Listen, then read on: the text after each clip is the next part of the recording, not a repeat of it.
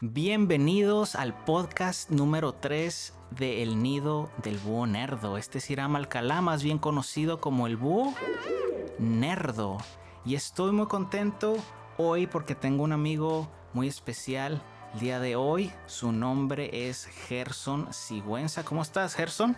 Bien, gracias a Dios, muy bien. Contento de estar por acá. Eso es, qué bueno que, que estás aquí. Ya es un viejo, viejo amigo, ya ¿Cuánto tiempo tengo que conocerte? Como el 2011. Sí, más o menos. Ya vamos para los 10 años, Gerson. Wow. Que estamos viejitos. El, próximo año celebramos ahí. Ya estamos viejitos, ¿eh? Ah, pero estoy muy contento, muy emocionado que estés aquí conmigo, apoyándome aquí en el podcast. Quiero que la gente te conozca. Tienes un.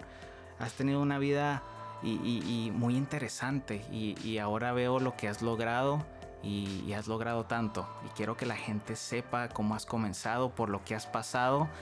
Yo, yo sé que vas a inspirar la, gente, la vida de muchas personas. Y bueno, para los que no saben, tú eres el director de Sound City. Es una escuela de música aquí en Sacramento, California. Y quiero saber cómo comenzaste. Así es que vamos a, a empezar con la primera pregunta. ¿Cómo fue que comenzaste este viaje de la música, Gerson? Sí, ¿qué te puedo decir? Soy hijo único, soy hijo único, no tengo hermanos. No sé si muchos sabían, pero no tengo hermanos, así que crecí en El Salvador. Crecí en El Salvador y este, desde muy temprano me interesó la, música. Mi mamá dice que, que yo agarraba las, las cacerolas y las ollas, no, no, me acuerdo mucho, pero sí me acuerdo que grabé un cassette con un vecino cuando estábamos tocando las cacerolas y después que lo escuchamos dijimos, hey, no suena tan mal, suena como que así es música, algo así. Entonces fue así que mi mamá me, me pagaba maestro de piano todos los, bueno, casi todas las semanas. Pero lo interesante es que eh, creciendo, mi mamá me pagó un maestro de piano y, y, en todo un, ah, en todo el año no aprendí, me aprendí una canción solamente. Y mamá como que me... Un, año, una canción un año. Entonces mamá, yo creo que el maestro era malo. Yo creo que no era bueno. y este... pero y fue la canción, me acuerdo que cuál fue la canción. Fue la de O Moradora de Sion. Órale. Me tomó un año aprendérmela y fue la única que me aprendí. Entonces, pero era porque el piano como que estaba, estaba bonito, pero no era como que me, no me aprendía el piano, no me inspiraba en ese momento. Entonces, este, fue que hasta después de, en la iglesia hicieron una, una audición, no, un, una escuela de música como para el verano. Ajá. Y era es una iglesia muy grandísima. Entonces, me acuerdo que solo de batería éramos 40 estudiantes en un cuarto muy chiquito. Para, tan chiquito que solo caíamos parados todos alrededor de la pared. Sí.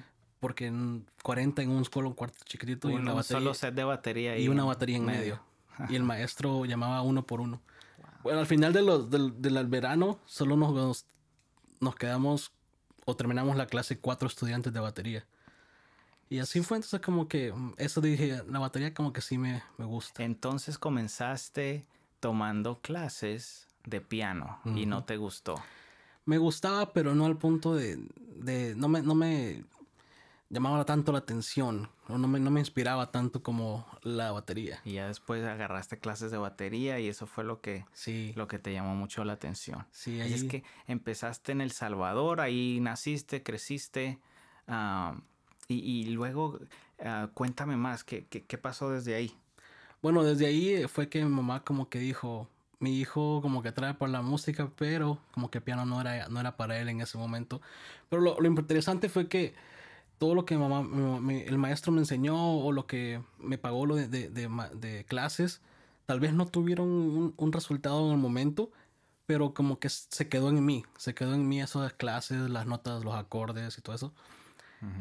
Ah, cuando nos movimos para El Salvador, eh, toqué batería en unas iglesias cuando estaba por acá al principio, pero en el 2004 mi papá decide comenzar una iglesia. Sí. Y cuando decide comenzar la iglesia, eh, dice, era como un miércoles o jueves.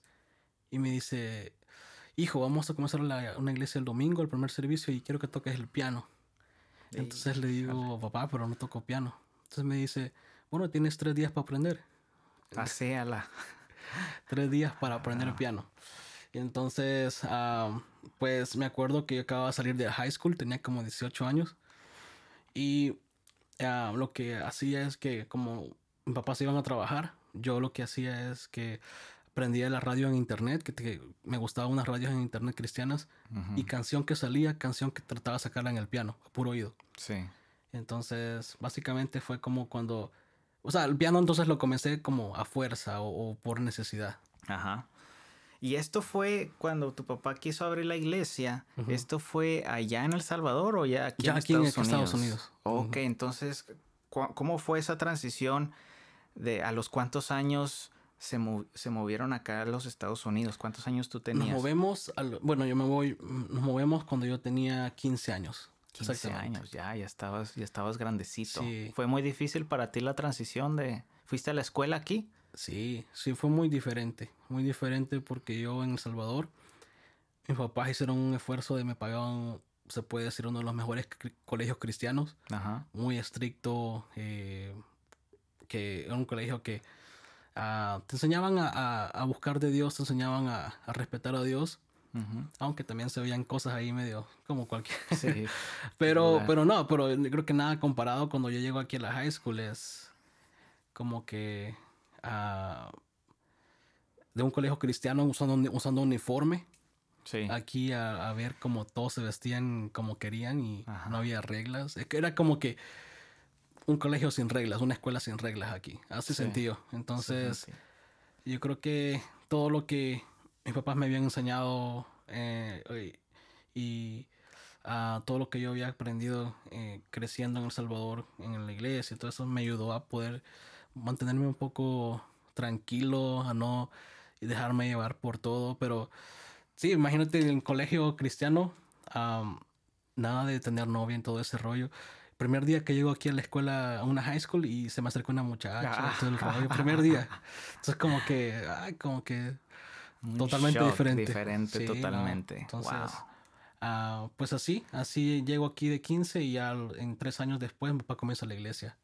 Ok, y luego, ¿cómo, cuántos instrumentos tocas, Gerson, tú? Pues comencé con la batería, después me moví al piano, ah, o, perdón, sí, al piano con la, cuando ya comenzamos con la iglesia. Y después el bajo. Y ah, todavía estoy más con la. aprendiendo la, la guitarra. Oh, ok. Ok, muy bien. Y luego ahora, ahora cuéntame, ahora. Eh, tú eres el, el, el ¿qué, ¿qué, pasa con Sound City? ¿Qué es Sound City? Cuéntame de Sound City. Pues Sound City yo creo que es lo que Dios tenía para mí después de, de todo un proceso ah, para mí y mi esposa. Eh, pero eh, en lo personal, eh, creo que fue lo que Dios tenía para nosotros y, en, mi, caso, después de un proceso muy diferente, muy difícil ah, en mi familia, pero yo creo que durante, durante mis años de high school, mi sueño fue ir, a canción, al instituto canción para aprender. Entonces yo estando en la iglesia, cuando aprendo el piano, eh, traté lo más de aprender yo solo, pero llegó un momento que yo escuchaba de repente al pianista de Marcos Witt, al pianista de Jesús Adrián y al pianista de Danilo, cosas así. Y yo decía, no, estos no son acordes, estos, son, no son triadas. Y yo pensé, al momento, hasta un punto llegué a pensar que era el sonido del piano, ¿no? Que tienen unos pianos bien chidos, unos 88 key de, teclas. de Entonces dije, no, a ser los sonidos que tocan ellos que se escucha bien chido. Pero no, yo creo que ah, después me di cuenta que necesitaba aprender mucho más y, reforzar lo que yo había aprendido por mi propia cuenta. Entonces mi sueño fue ir a canción. Y yo estando en Sacramento, había, un, había una escuela en Modesto, ¿no? Sí. Y pero Modesto está como dos, dos, horas. Dos horas, dos horas de aquí de Sacramento. Y yo no manejaba casi lejos. Entonces dije, si algún día, este llegan a poner una escuela en Sacramento, yo me meto. Así. Y exactamente dos años después de que dije eso, escucho que dicen que se mueven para Sacramento. Y dije, esta, esta es mi oportunidad, este es mi sueño. Sí. Pero eh, cuando se mueven, yo eh, tuve una, una relación ah, de novia, de novio con una persona en la bahía. Ajá. En la bahía. Entonces e, ese era mi rollo en ese momento, iba para la bahía. Y lo interesante fue que en ese, estando en esa relación, todo lo de canción como que pasó a ser mi segundo, un segundo plano, lo de la música. En ese momento era como estar como una relación. Pero estando en una relación estable, en ese momento, yo escucho que Dios me, Dios me dice, eh, no es tiempo porque estés ahorita haciendo aquí, es tiempo que te estés preparando musicalmente así. Así me lo dice. Pero entonces yo digo, porque no, yo, ¿cómo hacer de Dios eso? Si es una relación cristiana, es un, va bien, eh, todo está bien, y, pero siento que Dios me dijo eso, entonces pasa y este, me siento medio como que confundido en ese momento. Sí. Después escucho, eh, pasó un tiempo, unas semanas, escucho que canción tiene un One Day. Que es como un open house cuando abren la escuela, que les enseñan a las personas de fuera cómo es la escuela, ¿verdad? Sí, entonces voy y digo, eh, voy y para ver cómo es y me llevo unos amigos, unos hermanos de la iglesia y vamos y, y, pasa de que dicen, tenemos, vamos a rifar una media beca. Entonces de hecho, yo no yo ni siquiera llevaba dinero para registrarme por la media beca, eran como 40 dólares, algo así. Sí. Y al final le pido prestado a un hermano de la iglesia, préstame, tiene 40 dólares para que me preste, aquí está, para que se registre. Y que me gano la media beca. Entonces, oh no, pero antes de eso, yo le había dicho al Señor esto, en, antes de, de entrar en la rifa, le dije, si tú me das la media beca, yo estoy dispuesto a dejar la relación que tú quieres que deje para seguirme preparando. Y te la ganaste. Y me la gano. Entonces, en ese momento es como que triste pero alegre, ¿no? no sabía que, si celebrar o qué, pero porque era como una confirmación de Dios de que Dios quería que me preparara más, que fuera por ese proceso de la escuela y pero al mismo tiempo tenía que dejar una relación. Y así pasó, la relación fue decayendo mucho. Y, antes de que comenzara la escuela en canción, yo terminé esa relación y en ese momento no entendía, estaba, pues, eh, pasé por momentos difíciles y... pero, claro, vamos a aclarar que esto fue antes de mi esposa, ¿no? De conocer a mi esposa, así que no, no hay ninguna... Disclaimer, ¿verdad? si no me meto en problemas después. y así pasó. entonces, gracias a Dios tuve la oportunidad de entrar a la escuela y me gradué. Eh, este, y al graduarme, Gabriel Gallego me ofrece trabajar con, con una escuela que, que, estuvo aquí en Sacramento que se llamó Vida Music. Sí. Y entonces ah, fue para mí un, una gran oportunidad y también un sueño poder trabajar con Gabriel. Y entonces, ah, porque yo lo admiraba mucho siempre, siempre lo he admirado. Y este, pero lo que me dice es, sabes que tú vas a trabajar con nosotros y vas a tener esta posición en la escuela y uh, vas a ser un maestro y, un coordinador. Pero la única cosa me dice es que yo me voy para Argentina en un mes. Entonces yo como que me quedo como, no, pero yo venía a trabajar contigo, che. no sé. Pero él se va, entonces me deja ahí y, fue una, también una experiencia, una, eh, un tiempo donde mucho aprender. Y estuvimos como un año por ahí. Y pues ah, después de trabajar con él, eh, la escuela ya no, ah, tuvo que cerrar por motivos de, administración. Pero después no, con yo me caso y con mi esposa también es cantante, es músico. Y en ese tiempo sentimos que, en, ese momento que nos casamos, empezamos a tener, a tener clases, estudiantes que nos pedían que le enseñáramos música o a cantar en la casa. Y llegamos a tener hasta dos estudiantes. Wow. 12 los sábados, pero... Desde tu casa ahí. Desde la casa. Y este... la, la, diferencia fue que, bueno, eran dos estudiantes, pero no había mucha constancia ni formalidad. Entonces, ahí, en ese punto fue que empezamos a decir con mi esposa, necesitamos sentarnos y pensar qué podemos hacer. Y ahí fue donde Dios nos regala la idea de, ok, bueno, comencemos una escuela con un programa y este platiquémosle a varias personas del proyecto y qué piensan y uh, decidí entonces así fue eh, pasamos a orar y escribimos en un papel las ideas y así fue como nace Sound City nace en, en, la casa la idea y Dios también empezó a abrir las puertas, Dios empezó a abrir eh, personas interesadas en no solamente en trabajar con nosotros o, ser parte del proyecto, sino que muchos estudiantes, muchas personas que estaban interesadas en aprender. Yo creo que vimos la necesidad y también vimos el interés de muchas personas que, yo creo que Dios, Dios, estaba preparando para poder comenzar algo tan, tan grande, porque es mucha responsabilidad, mucho trabajo, pero yo creo que es un trabajo en equipo. Ya me diste un, una buena biografía con quien con que comenzar aquí.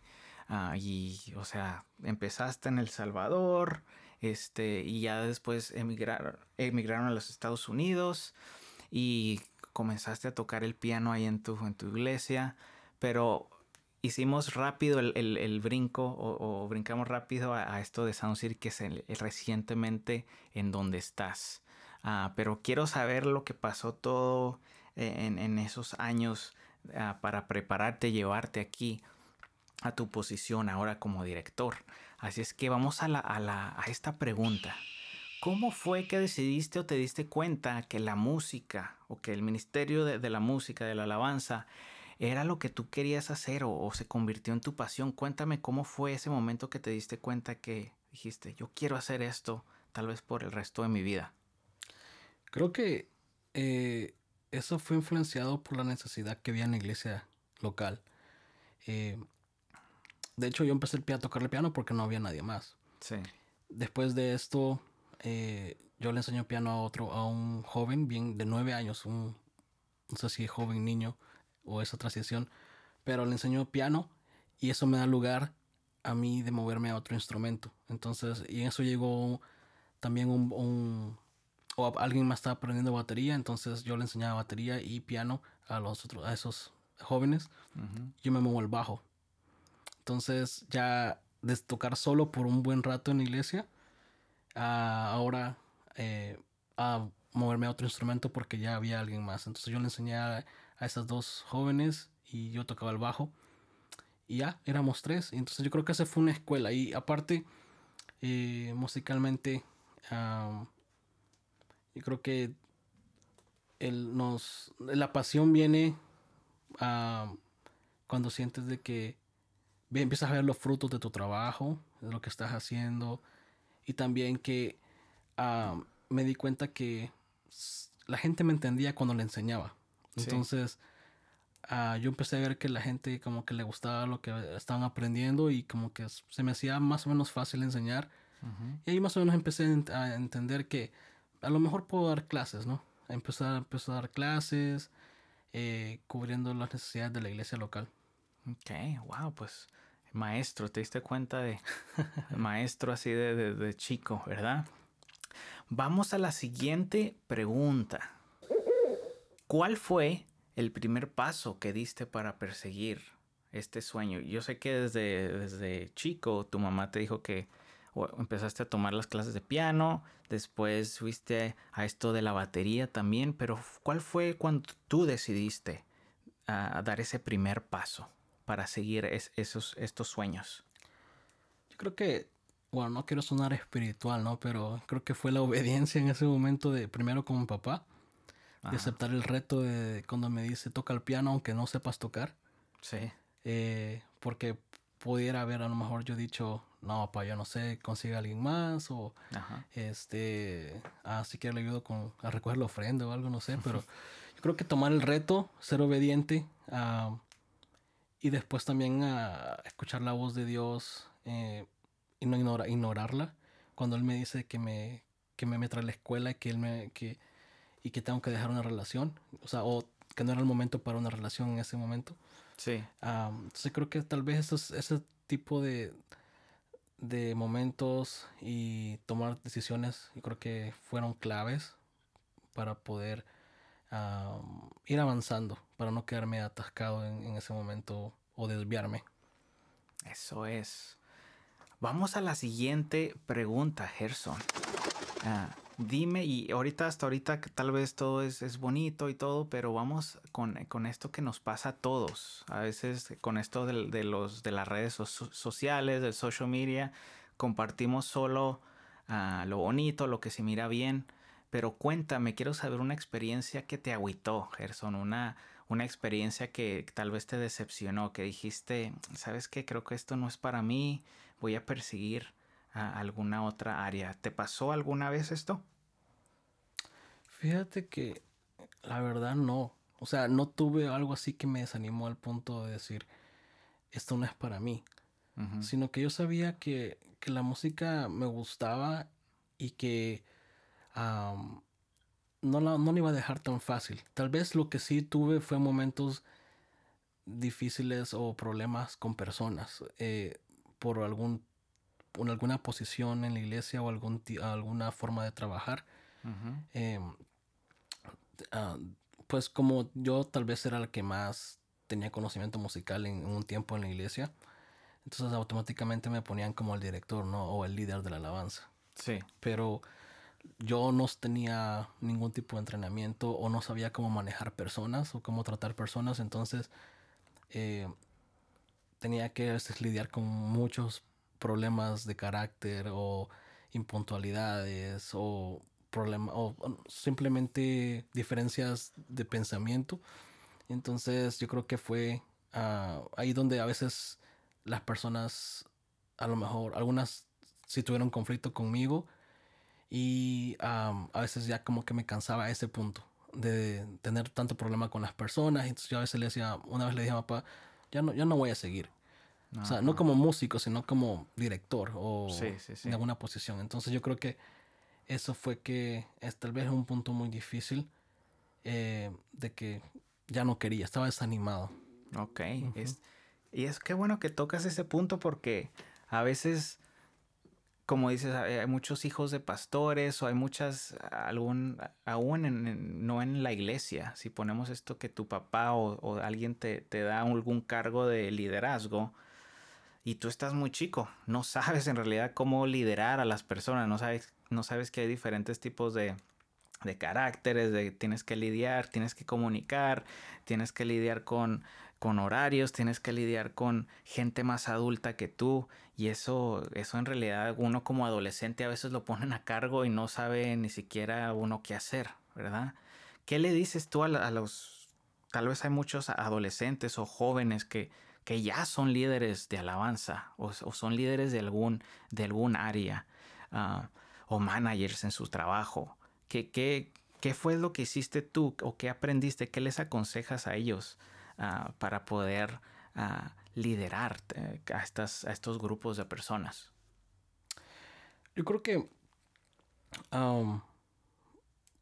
eh, muchos factores. Eh, primero, yo creo que también tiene que haber una relación ah, muy sana entre tú y cada miembro del grupo de alabanza, no solamente en lo musical, sino también en la parte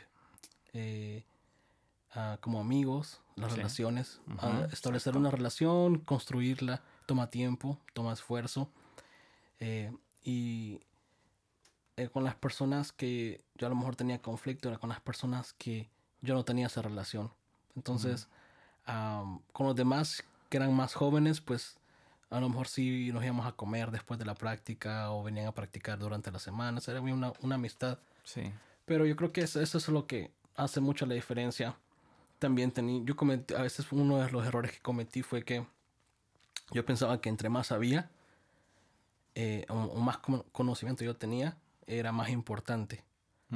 Pero después te das cuenta que, que es lo contrario. entre más sabes, más responsable eres de los demás. Entonces, no es que entre más sabes, los demás tienen que respetarte más, sino que entre más sabes, más responsable eres de los demás. Y así fue. Entonces, entre yo más sabía, yo era más responsable de enseñarle a los demás y ayudarlos. Eso creo que eso fue un gran cambio en lo que yo empecé a hacer con las personas.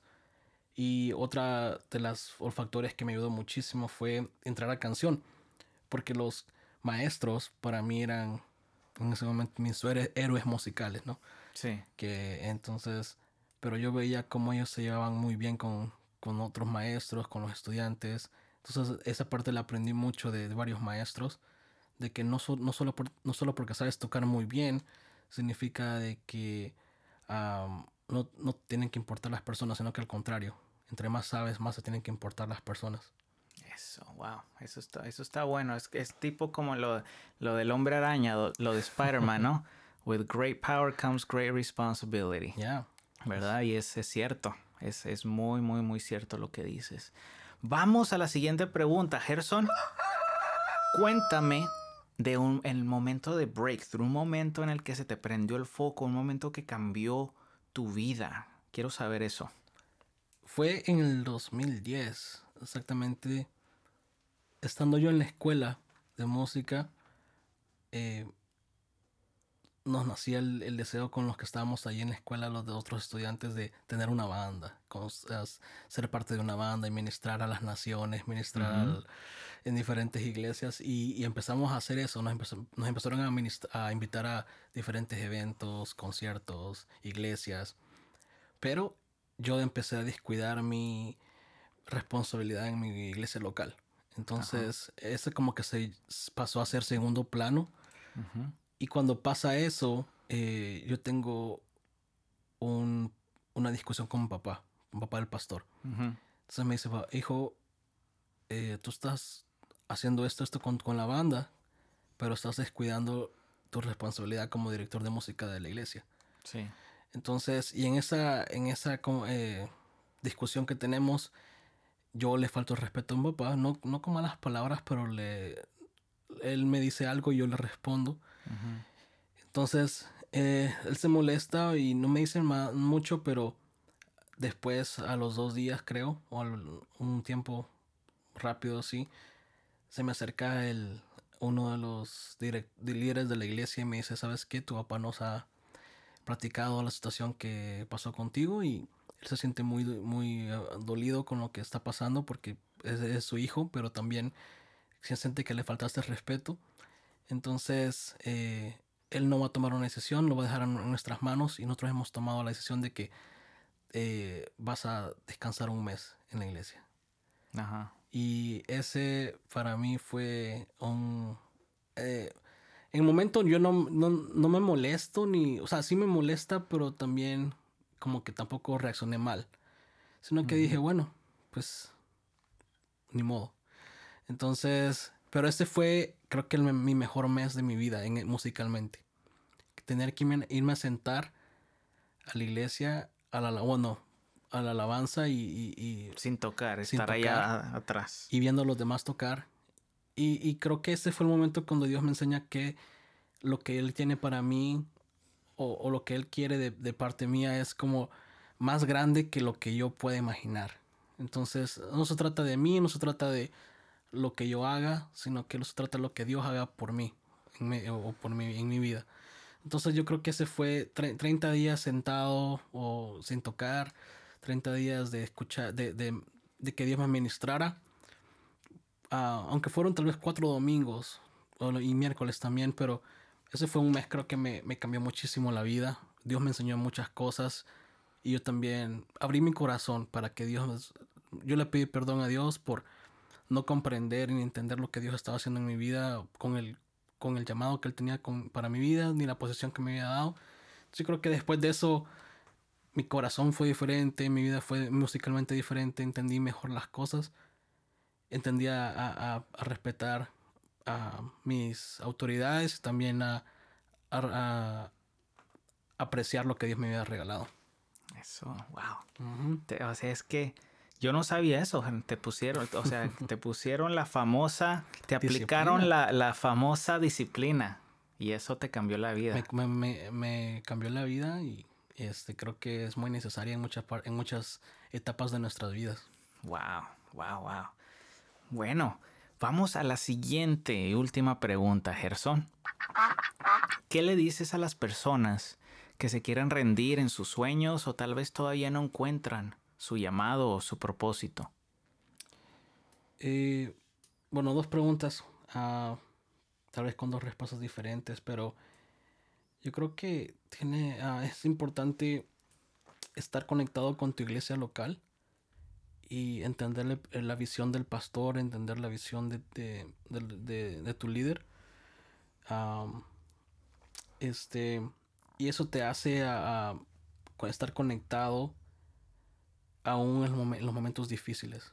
Entonces, no solamente involucrarte musicalmente, porque es lo que yo he visto mucho. He visto mucho cuando los músicos de muchas iglesias solamente se involucran con la parte musical de la iglesia, la parte de la alabanza, y no están, están desconectados con la parte del resto de la iglesia, del resto de los ministerios. No saben cuándo se ora, no saben cuándo eh, hay estudio bíblico, no saben... Uh, entonces no hay esa, hay, hay esa desconexión. Y eso no ayuda cuando vienen problemas a tu vida o cuando vienen momentos difíciles. pero cuando tú estás involucrado, estás, estás, estás recibiendo la palabra, estás teniendo un devocional, y sabes lo que el pastor quiere de ti y lo que el pastor y sabes tienes esa conexión con las demás personas en la iglesia creo que cuando viene un momento difícil eh, estás estás más fuerte claro que va a venir el desánimo pero no no no no no alcanzas o no llegas a tomar decisiones eh, basadas en emociones o, a la ligera sino que ah, te, te ayuda a poder mantenerte firme en momentos difíciles yo creo que ese es mi consejo no que Ah, te involucres lo más que puedas con la iglesia, eh, ora, lee la Biblia y cuando venga el desánimo no te va a mover, te vas a quedar ahí. Entonces yo creo que hace mucho la diferencia. Eh, ¿Cuál es la otra pregunta? es básicamente tú dijiste todo. Ah, la gente que se, que se quiere rendir en sus sueños o tal vez todavía no encuentra su llamado o su propósito. Yo creo que puede pasar que no, no, encuentres un propósito definido en, en este momento de tu vida, pero eh, yo creo que a veces esperamos que Dios nos eh, dé un título para poder servirle o para poder empezar algo, pero a veces Dios no te va a dar un título, sino que te va a dar una necesidad. Y el poder eh, ser sensible en la necesidad que hay.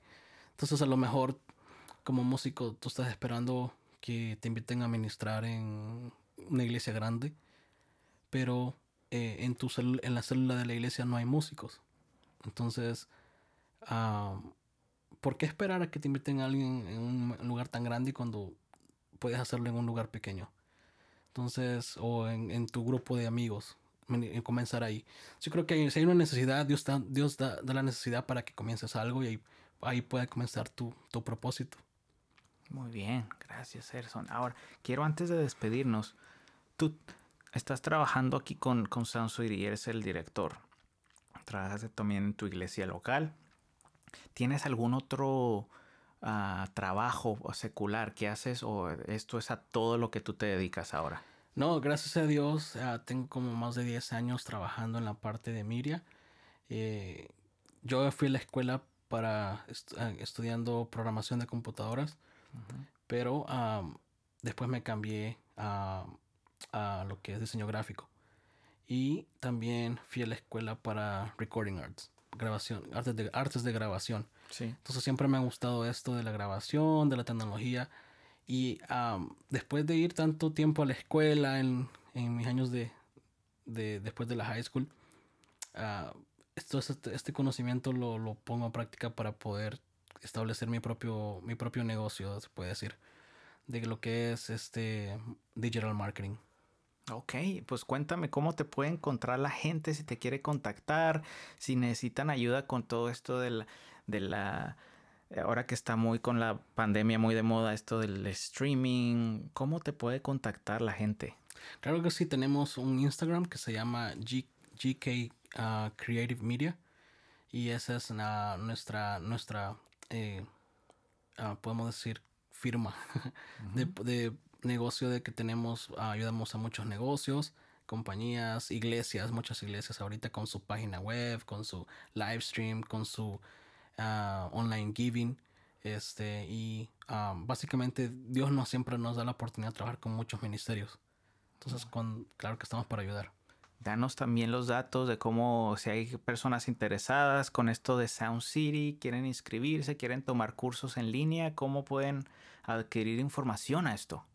Claro que sí, en Sound, en Sound City tenemos eh, Instagram, Facebook y en la página web nos pueden seguir en Sound City Worship y la, en línea en la página web soundcityworship.com y este tenemos un programa musical ministerial que tiene una duración de dos años, seis niveles, y donde estamos enseñando esto, es una preparación para poder eh, trabajar en el ministerio de la mejor manera. Entonces no solamente es lo musical, no solamente la parte espiritual, sino que las dos cosas al mismo tiempo creo que son muy necesarias para poder eh, tener una, para poder realizar una, una, labor eh, de una manera